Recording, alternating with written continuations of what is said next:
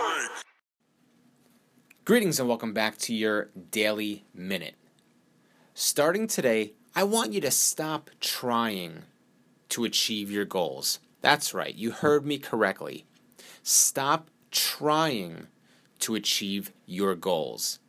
Now, I'm a big Star Wars fan. If you're like me, then you probably know the situation, this scene by heart. In Empire Strikes Back, Yoda and Luke are by the swamp, and Yoda has Luke training with his mind to lift those big heavy rocks. And then Yoda says, all right, now go and lift the X-Wing out of the swamp. I paraphrase that a little bit.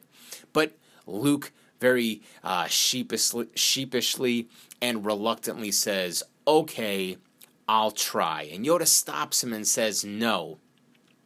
Try not. Do or do not. There is no try. And we all know what happens after that. Now, imagine I put $100 bill in front of you. Would you have to try and bend down and pick it up? Or would you bend down real quick and snatch up that $100 bill? Of course you would.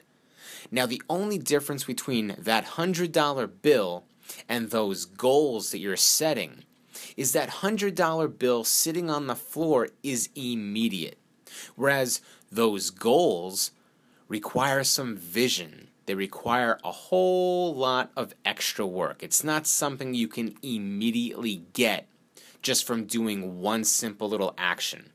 However, I'm going to encourage you, starting now, to see those goals in your mind. Stay committed.